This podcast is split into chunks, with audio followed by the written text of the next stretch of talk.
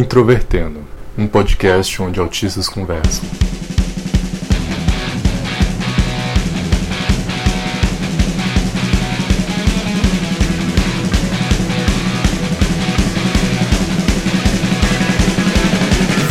Olá para você que ouve o podcast Introvertendo. Como vocês sabem, eu sou o Thiago Abreu e esse é um podcast para neurodiversos, neurotípicos, para animais e para quem mais? Para quem ouvir, para inteligências artificiais que estejam ouvindo a gente também. Hoje nós falaremos sobre a vida de universitário. Ou seja, se você é universitário e está ouvindo, você vai chorar com a gente. Aliás, o universitário pode não ser corno, mas ele sofre tanto quanto, né? O universitário não é, o universitário não é corno, ele é punheteiro, sacou? Eu sei por quê, porque eu sou universitário e eu sou um punheteiro, total. Ao menos você faça um curso como geologia, que o símbolo do curso é cerveja. E o nosso sofrimento é tão grande que o Otávio, ele nem terminou de comer para gravar esse episódio. Bem, eu sei, eu não sei o que, que eu fiz. Eu acordei, porque minha aula foi cancelada hoje. Aí eu falei, ótimo, deu umas 4 horas antes do podcast. Eu fui pra biblioteca e. Como é que fala? Chumbei no sono, velho. Dormi pra caralho. E não deu tempo nem de almoçar. O que, que eu fiz? Comprei dois discos, que pra quem não conhece, é um bolinho de carne empanado, e duas pipocas de leite ninho. Você vê o quão boa é a vida universitária. O quão constante é a vida de universitário. Pensei que quando você falou que você tinha comprado dois discos, você tinha comprado tipo dois álbuns MP3 do Jorge Mateus, sabe?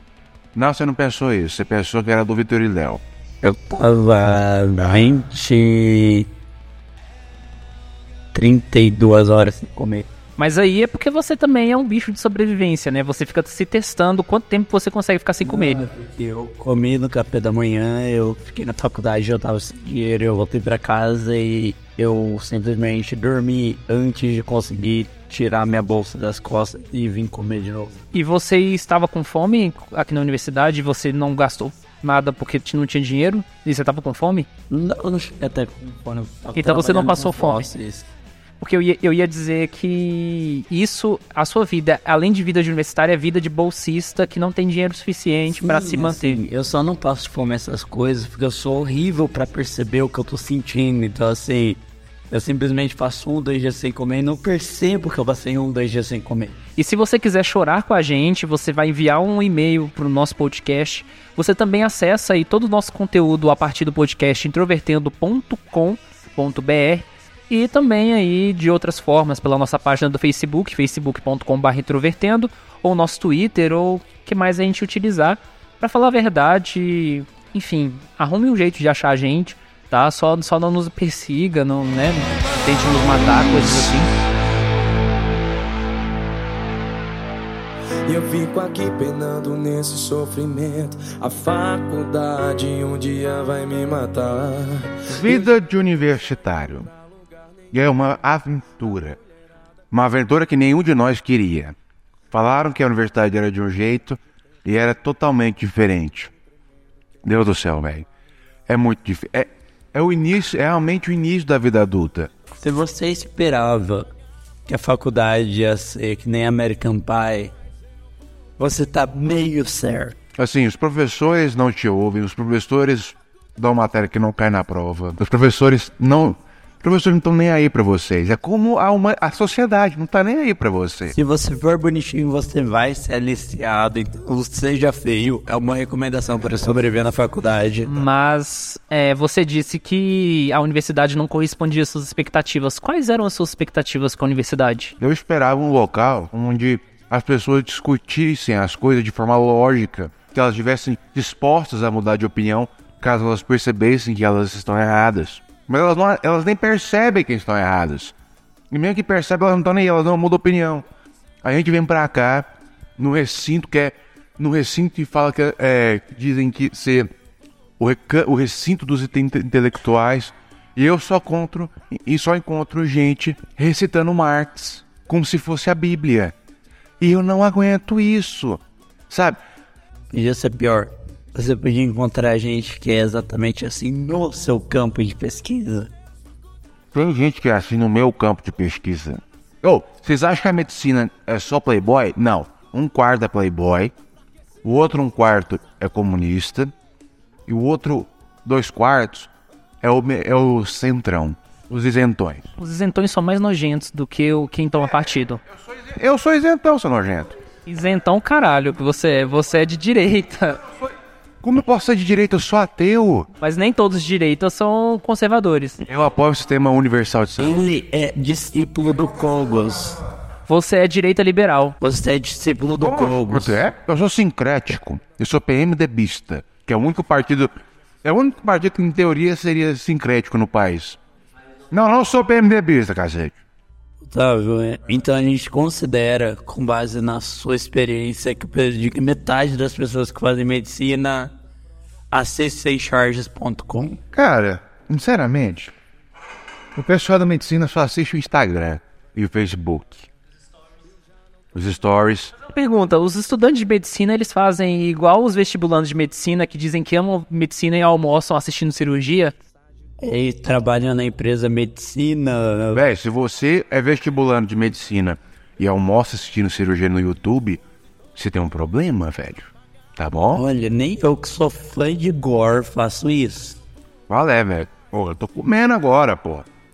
Não, mano. A gente gosta de medicina, mas tudo tem seu momento. A minha experiência pessoal com a universi- a universidade não foi muito desencanto, porque assim, eu venho de um ensino federal no ensino médio, que é o que são os chamados IFs.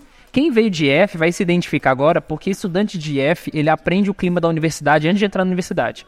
Então essa crise que a galera que entra na universidade vive, eu vivi aos 14 anos. O que por um lado é péssimo. Por quê? Porque você vem de, de um, de um de um contexto do seu amadurecimento ser forçado. Então, quando eu entrei na universidade, eu tava tranquilo. Eu sinto sua dor. Você não merecia isso tão novo. O que foi que fizeram com você, Diabo? É por isso que você é assim? É por isso que eu sobrevivi ao ensino superior, vivendo. Ele é o nosso sobrevivente. É Bear Grylls, Goiânia Edition. Eu achava engraçado que os meus colegas de turma, quando eles entraram, falavam: Nossa, aqui é tão diferente. Aqui você pode fazer o que você quiser, é meio desconfortável. E eu ficava observando, pensando assim, nossa, isso eu não sinto mais. E, e, e, assim, o pessoal tá no final do curso, final da graduação. E até hoje acham que podem discutir com o professor algum, qualquer coisa com relação à universidade, sabe? Que tem algum poder de decisão. Na universidade, o, o aluno é. Não, assim, a universidade existe por causa dos alunos. Se não fosse pelos alunos, não existiriam. Mas vamos a- aceitar a realidade. O aluno é a, rela- é a parte mais fraca da relação. E realmente, a universidade existe por causa dos alunos. Só que a universidade é como se fosse uma imensa e gigante clínica veterinária e os alunos são cada um um hamster. Você dá.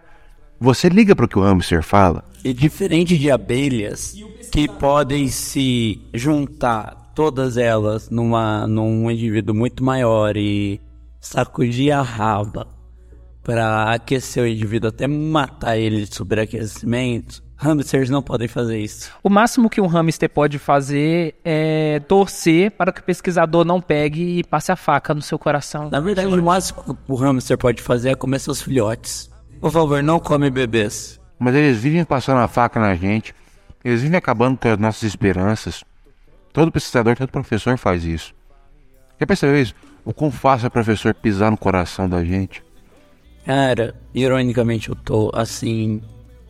Primeiro de tudo, eu não passei por essa fase de estranheza, porque eu simplesmente tenho level, eu de tá pouco me fudendo, que ultrapassa 8 mil.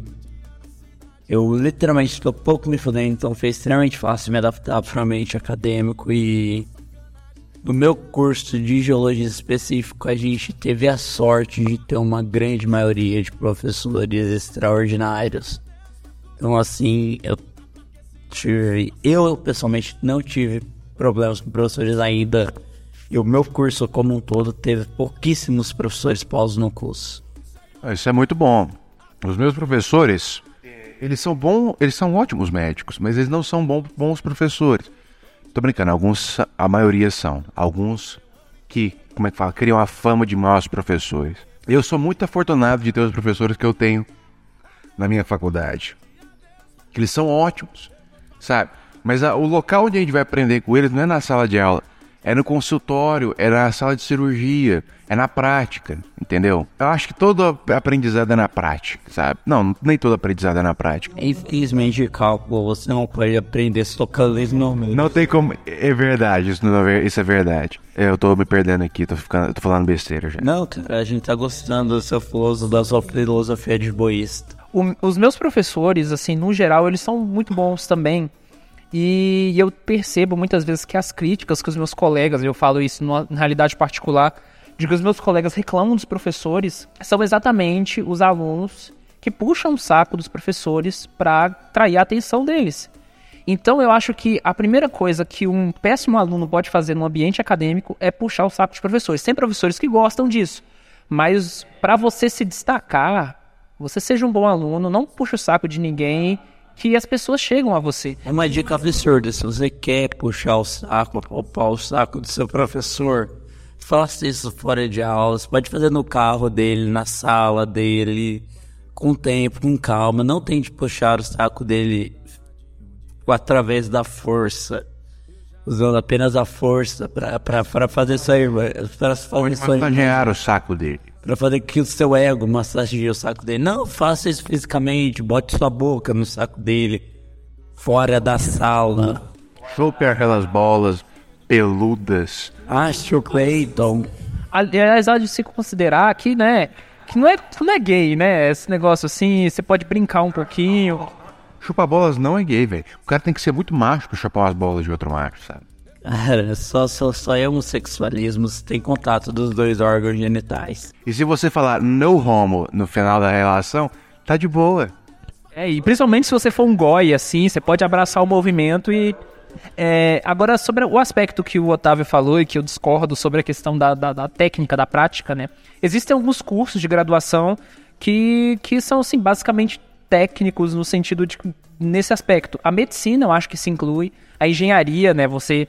Você pode ser tipo um, um filho de uma mãe com, como ser humano, você pode ser uma péssima pessoa, mas se você for um bom cirurgião, um bom engenheiro, as pessoas vão ignorar aquilo que você é como ser humano e vão trabalhar. Agora, por exemplo, a minha área como jornalismo, existe uma, assim, isso, isso é uma coisa que um professor já falou em sala de aula que eu acho genial, que eu acho que eu concordo totalmente, que é o seguinte, os alunos do jornalismo, eles não sabem muito bem, assim, grande, de forma geral, a separação entre saber e fazer. Eles encaram o jornalismo muitas vezes como um curso muito técnico. E eles reclamam da falta de, de atributos técnicos.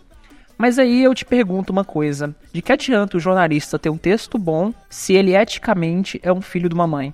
Porque o jornalismo é uma profissão ética. Se você não for um sujeito ético, se você não tiver uma observação de mundo, uma leitura de mundo coerente, e você for um ser humano que, que tem essa sensibilidade, não adianta de nada o seu texto bom e tudo mais. Então o jornalismo é uma profissão, é um curso que na verdade demanda uma teoria para você gerar uma prática, que é o conceito de praxis do Platão, né? Então, é, eu acho que a medicina já não encaixa tanto nesse aspecto.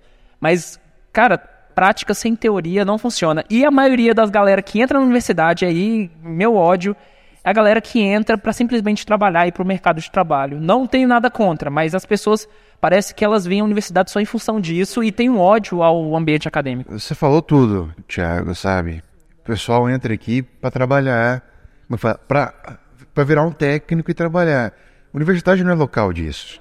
Universidade é um local de erudição, é um local para vo você exercer o método científico. E se você está exercendo o método científico, você está erra, você experimenta, você erra e você aprende com o erro.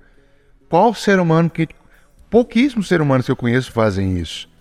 Deus do céu. Gente, qual, é, a qual, qual é a dificuldade de aprender com os erros? Por favor. Se a gente pegar os, os saberes né, da humanidade, se a gente pegar de uma forma meio positivista, o saber senso comum, o saber científico, o saber filosófico e o saber religioso, por mais que a gente sabe que o saber do senso comum é o que erra, é o que erra mais, muitas das vezes, junto com o saber religioso, a nossa vida é guiada, na maioria das vezes, pelo saber do senso comum. Então as pessoas elas não têm esse treinamento, digamos assim, muitas vezes, para se adaptar ao saber científico, que embora erre, erre menos. Ele não erra menos, ele erra mais. E isso é o bom. Porque ele, mas ele não é. Não, ele erra mais, mas ele não erra a mesma coisa. O saber local erra a mesma Eu coisa. dizia aí, o Malcolm, é. Vocês estão deixando de cometer o mesmo erro para cometer um novo. Exatamente. Mas é melhor cometer um erro novo, porque pelo menos sempre cometer erros novos, porque quer dizer que você não tá fazendo a mesma coisa. Ao menos que esse erro seja clonar dinossauros e fazer um parque com eles. Não, isso não é erro, isso é o objetivo de vida. Tá bom? Aquele, aqueles apocalipse que o, que o Jurassic Park nos falou, aquilo é mentira. Nós te- precisamos de dinossauro. Eu preciso de um parque de dinossauros. Eu vou fazer, mas eu prefiro soltar isso na natureza pra. Bem, né? A gente não precisa de coelhos e espécies ameaçadas a gente precisa de dinossauros. Eu só preciso de um cachorro. Que eu amo os dogs. Eu amo, eu amo dogs. Sabe, eles olham pra mim com aquela cara tristinha. Aquele olhar todo. Aquele olhar carregado de tristeza. Toda a tristeza do mundo nos olhos daquele cachorro. E eles mexem as sobrancelhas. Oh, please, daddy. One more tree. Meu Deus, cara, vocês acabaram de ver o Otávio ter um orgasmo aqui pensando em cachorros. Eu não fiz isso, eu nego, eu nego, eu nego. Não fui eu que tive um orgasmo pensando em dinossauros, como você acabou de fazer também. Tá bom? Tá bom? Bem, pô, mas eu não nego. Eu não sei qual que é pior.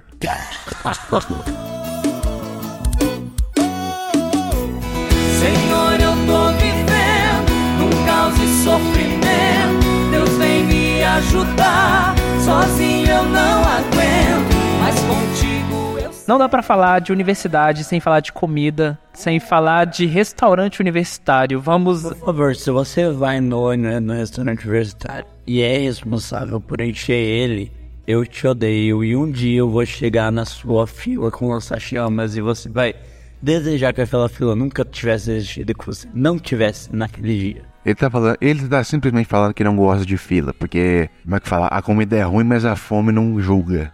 Entendeu? Ou pior que a comida aqui é relativamente boa. Ah, eu também acho, eu adoro a comida aqui. Inclusive, eu adoro quando tem aquele repolho com passas. É o meu, a minha salada favorita. Eu encho o- a bandeja. Mano, teve um dia que eu vim aqui, uma quinta-feira, e tipo, tava sendo carne de porco, mas assim, não, não era que tava sendo carne de porco.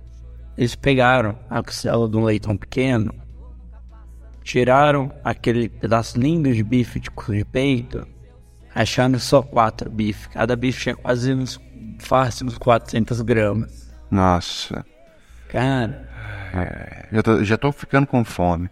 isso é quase toda a carne que eu como numa semana e um dia. Nossa. E ao contrário do que dizem, eu não achei o peixe da UFG ruim. Eu gosto muito do, RU daqui, mas eu sinto falta demais do RU da USP de São Carlos, que era como à vontade por R$ 1,90. Até a carne era self-service.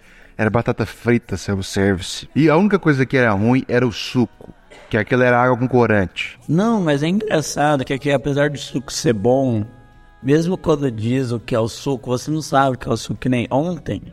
Ontem não, ontem de ontem, quando eu vim comer aqui à noite, o suco tinha o gosto de alguma coisa perto de laranja, só que mais doce, menos azeda, e com cor de caqui estragado, cor de terra mesmo. É por isso que eu só bebo água. Ah, eu, eu quero câncer, então a minha vida é dedicada aos refrigerantes. Você falou sobre saudades, né, de RU. E eu lembrei da experiência que eu tive no, no RU da Universidade Federal do Mato Grosso do Sul, em Campo Grande. Que lá, na época que eu comi, o, o, o RU lá era muito mais barato que aqui, era dois reais e alguma coisa. Era self-service. O ambiente extremamente agradável, tinha até TVzinha assim lá e tal. E eu também quero falar da minha pior experiência de RU, que foi o da UNB, que é um lugar extremamente desconfortável, caro e, enfim, eu nunca mais quero retornar àquele covil. É, já, ouvi- falar que o, o da UNB é um dos piores do país. É assim, é tenebroso. Um dos melhores cursos de geologia do país é lá e Uma coisa não exclui a outra. Não, mas é isso engraçado, né? Você tem uns de- um, cursos de alta qualidade lá e uma estrutura de bosta. E uma estrutura de bosta. Aqui também, o teto da medicina tá quase caindo. Tô brincando, acabaram de reformar depois de 40 anos. Cara, o nosso laboratório de, de, de paleontologia originalmente era uma sala de um metro por um metro. Sério? Uau! A gente literalmente teve que pegar uma sala abandonada da UEG e, tra- e transformar a gente com dinheiro do bolso num laboratório. Que coisa. Mas assim, foda-se, me diverti pra caralho fazer isso.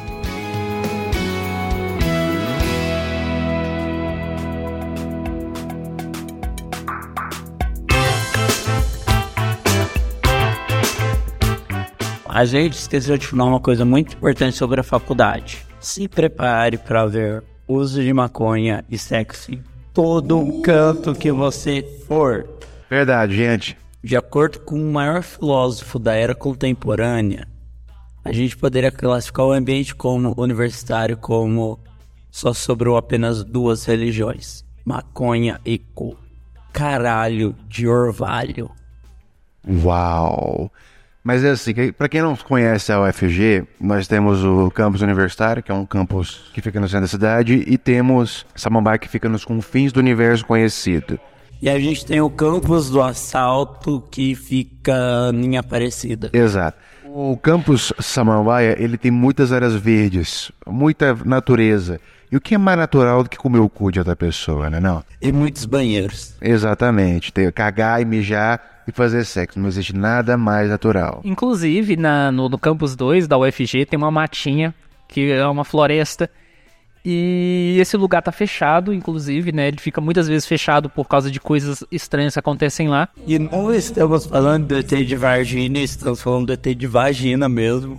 Tem toda bosta de piada. Foi muito horrível. Nível. Quem entra lá dentro muitas vezes conhece um ambiente bastante sugestivo que é chamado de pau do amor, que é um tronco de árvore gigante, imenso, que está cortado ao meio e que ele está deitado e que é o local onde pessoas têm relações sexuais. Outros lugares, já que a gente está falando de sexo, que eu conheço assim de sexo dentro da universidade é sexo dentro do carro em estacionamentos, que eu conheço pessoas que fizeram isso. Eu transei no banheiro de preferencial. Na verdade, eu não transei, eu só lambi uma teta. Porque a mulher, a faxineira chegou lá e falou: "Ô, não pode usar esse banheiro, não. Você tava no banheiro feminino ou ela tava no banheiro masculino? Qual que é menos pior? Yes. Então, aí você tem o sexo é, no pau do amor, na floresta. Você tem o, o sexo dentro de carros, nos estacionamentos, porque são muitos estacionamentos na universidade. Você tem o sexo no meio do mato, que fica depois da reitoria, que é o lugar assim onde só tem bois e coisas do tipo. E você tem o sexo mais tradicional da universidade, que é o sexo gay em banheiros masculinos. E tem um lugar que fica abaixo da biblioteca do, do campus Samambaia, que é o campus da região norte, que o banheiro foi trancado e foi impedida a entrada porque os homens, tavam, os homens da cidade inteira estavam fazendo pontos e transando e fazendo banheirão dos banheiros. É, existe só um lugar no campus do Aparecida em que é possível trepar, que é o laboratório de, de paleontologia e geologia. Porém, como eu fico lá 24 horas por dia, 7 dias por semana, ninguém vai transar sobre a minha aula isca.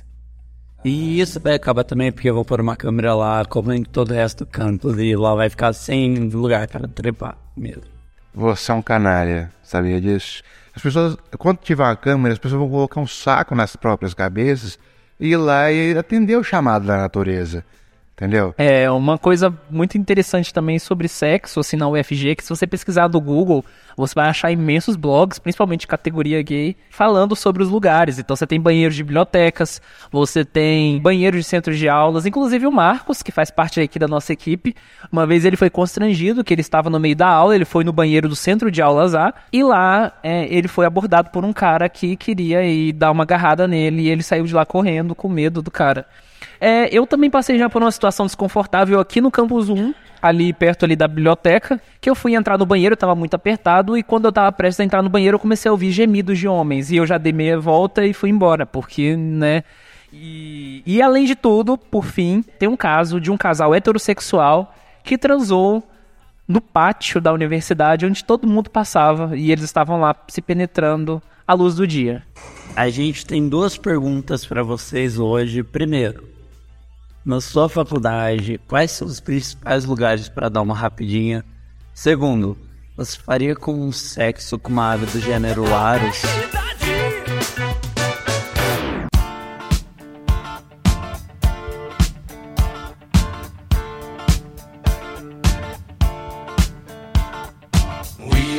Universidades sem animais não são universidades também. A UFG é conhecida pelos seus macacos que entram dentro dos carros, que mexem nos volantes, que roubam comida. Eu tenho um amigo que inclusive vai participar de algum futuro episódio, isso eu tenho certeza, que ele estava comigo no DCE, que é um espaço ali dentro da UFG que tem jogos, que tem bebidas e coisas. Ele estava comendo um pedaço de bolo Ele virou as costas, o macaco entrou dentro do DCE, roubou o bolo e saiu fugindo. Assim, de todas as universidades que eu já visitei, que eu, que eu achei mais, mais legal, assim, foi a UFMS de novo, vou elogiar eles que tem famílias de capivaras morando e você vê as capivarinhas andando com os pais e, e, é um negócio super legal, assim. A Paraíba tem muitos gatos, sabe? É uma coisa maravilhosa. O pessoal da veterinária de lá tá de parabéns, porque eu nunca vi um, para... um paraíso para quem gosta de gatos tão bom quanto aquele. Porque os gatos são quase alunos, entendeu? Eles não atrapalham. E o melhor, eles são melhores que os alunos, porque eles não atrapalham as aulas, eles prestam atenção, Aliás, é, reza a lenda que os macacos da UFG são os alunos que se perderam lá e. E voltaram, e como é que fala? Regressaram evolutivamente. Ou seja, às vezes nem regressaram, eles simplesmente ficaram tanto tempo lá que eles já envelheceram, os pelos tomaram conta, eles ficaram pequenos, porque é o que acontece se envelhece bem. Isso explica o espírito dos macacos, é o mesmo dos estudantes da UFG. Tem um cachorro que, que na UFG ele tem vários nomes, assim, eu já vi na internet que cada um dá um nome, mas o pessoal lá do meu curso chama ele de Luan Santana, porque ele tem estrabismo, né? E aí o, o Luan Santana, ele aparece lá direto, às vezes pede comida. E teve uma vez que a gente estava numa aula super morta, ele entrou dentro da sala de aula, olhou assim pra professora, deitou e ficou lá, deitadão, morgadão durante a aula, só curtindo o terror. Se não fosse um cachorro e me desse uma Angela Santana, eu já teria cometido suicídio. Não que eu nunca tivesse tentado, mas eu teria tido sucesso. Ou então você faria uma versão canina de Acordando do Prédio. Por favor, espero que esse celular tenha bastante materiais tóxicos quando eu quebrar ele na sua cara ele te matar. Uau, como você pode ver, estamos todos adorando a, a, a, confecção deste episódio. Tá todo mundo assim muito animado, muito todo mundo estamos entregando amor um ao outro. Exato, já estão quase chupando pau um do outro. O ambiente aqui não tá nem um pouco hostil. Agora falemos do que? Foi é, por coisas assim que encontraram Gandhi chupando o próprio pau morto. Aliás, boatos que a Cleo Pires também foi encontrada morta chupando o próprio pau. Sacanagem, velho. Você, qual curso você faz? Você tem, vai, tem um mercado de trabalho promissor? Você já tem uma vaga de emprego ou você vai, ou como quase todos nós, Qual é você vai sair? sonho que você esperará, que você vai descobrir mais tarde com essa sua decepção? Exatamente. A gente só precisa de uma resposta para qualquer uma das duas, mas a gente sabe qual vocês não vão responder.